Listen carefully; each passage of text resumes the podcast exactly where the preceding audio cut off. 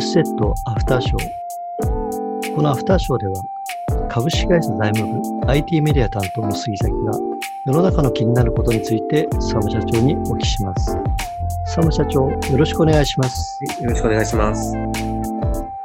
えー、半沢直樹新シーズン、ずいぶん盛り上がってるみたいですけれども。そうですね。激しいですね、毎回。はい。えー、そうですね。あの、第3話ご覧になりました？はい、見ましたね。はい、あ、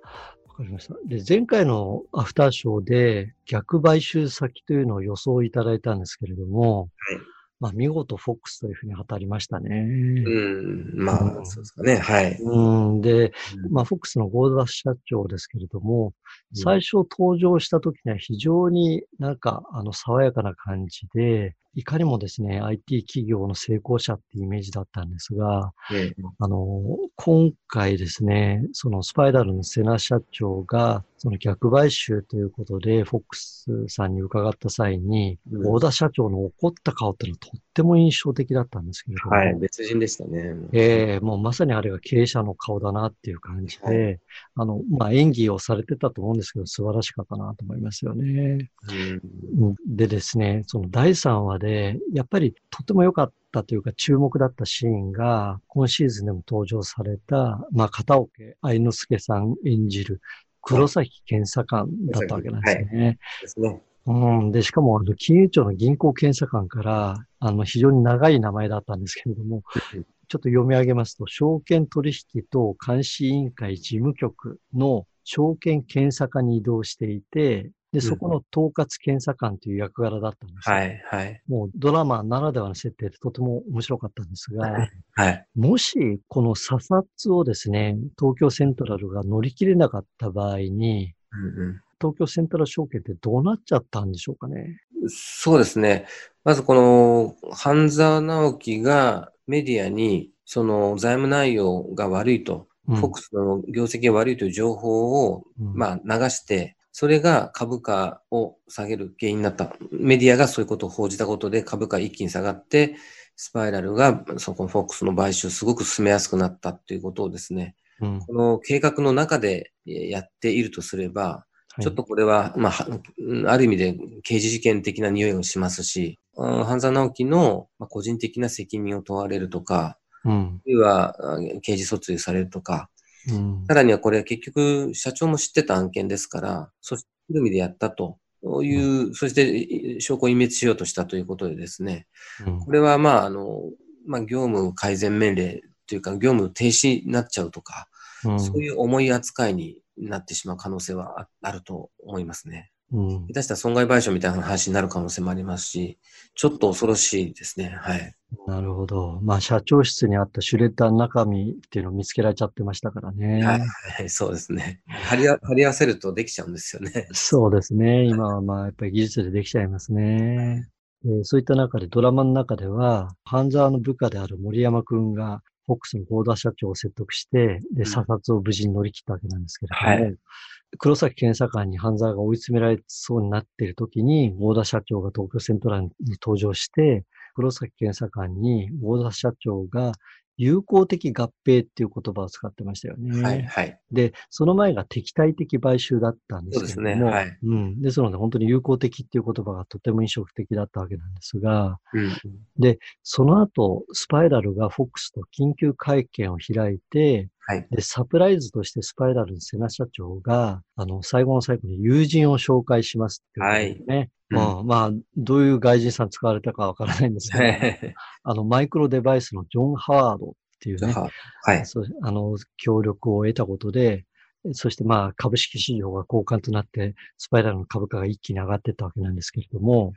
その時にですね、ジョン・ハワードさんが金額を言ってたんですけれども、ええ、3億ドルを出資するっていうことなんですよね。ねこれってどういうことなんでしょうか？3億ドル出資するっていうのはおそらく、えー、今ある株というよりもですね、天皇が今買いに来ているということを考えると、おそらく新株を発行して、それを3億ドル相当を買いますということに合意したということだと思います。うん、で、1株あたりいくらの単価で買うかによって、3億ドルっていうのは何株買えるかっていうのはとても大きなポイントになるので、うん、このあたりが、その自分の資本政策として、えー、安定株主になるような、あ電脳を排除するためになるべく多くの株を持ってほしいということになりますから、ある程度単価を低めにして多く買ってもらうような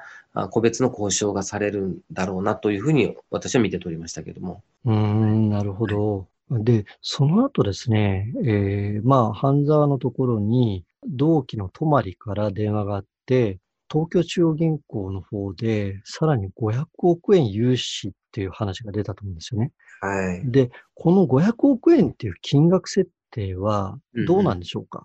うん、500億円っていうのはおそらくその3億ドルという約、まあ、330億ぐらいですかね、に対抗するために500でいこう、500億円でいこうと。うん、そうすれば多く取れるっていう、まあ、単純計算かもしれないんですけども、うん、まあ実際はあの、今回はあの単価とその総額っていう問題があってですね、はい。500億円という金額で何株買えるかっていう問題があるわけですよね。はい。だから結局 TOB、マーケットから買うしかないので、うん、別にあのスパイラルが個別に株を売ってくれるっていう話にはならないです。敵対なので、マーケットからたくさんジャブジャブ買わなきゃいけないので、うん、500億円で何株買えるかっていうことがポイントになってきます。うん、まあ、なので、とりあえず3億ドルに、約300億に対抗するために500という金額を張ったんだというふうには思いますね。はい、なるほど。そのジョン・ハワードさんが300億円になりますかね。はい、でそれに対して東京中央銀行が500億円という対抗を。単純に対抗したっていう金額だと思いますけど。はい。わかりました。で、これちょっと最後にお聞きしたいんですけれども、あの、ドラマの中で伊佐山部長が半沢直樹に電話で500億円融資が決まったよっていうふうに言ってたんですけれども、はい、で、その後、まあ、三笠副頭取が大和田取締役に頭を下げたとか、そういうシーンが出てきましたよね。はい。で、これで、あの、実際に銀行の融資というのは決定しちゃったってことになるんですか？うん。これは事前の根回しが決まったという程度のことでして、正式な承認っていうのはちゃんと紙でハンコをついたものが来ないと正式な決定とは言えません。ので、うん、まあ、あの、銀行には、あの、まあ、部長決済とか、役員決済とか、頭取決済っていう、そういった案件の、まあ、いろんなレベルがあるんですけども、うん、どの決済も承認になった時にちゃんとハンコがついたものが出てきますし、うん、その時に承認したといっても、無条件承認の場合もあれば、条件付きの承認もあるので、条件として、例えば株価を、毎月あの報告しなさいとか、毎月株価の比率を何パーセントになったかというのを報告しなさいとかですね。うん、なんかそういった報告義務だったり、まあ、もっと厳しいね、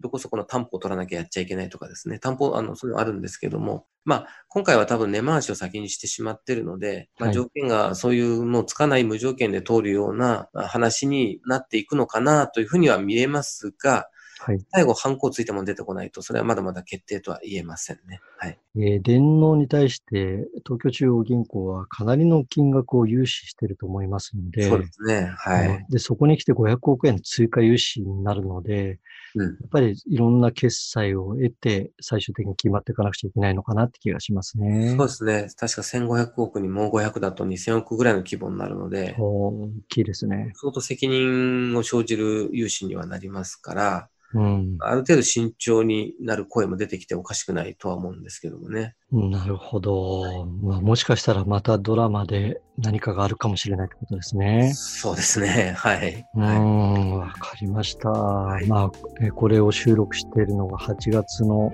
9日の日曜日ですので、はい、まあ、早朝ですね。えー、今夜のちょっと半沢直樹が非常に楽しみですね。はい、そうですね。わかりました。はい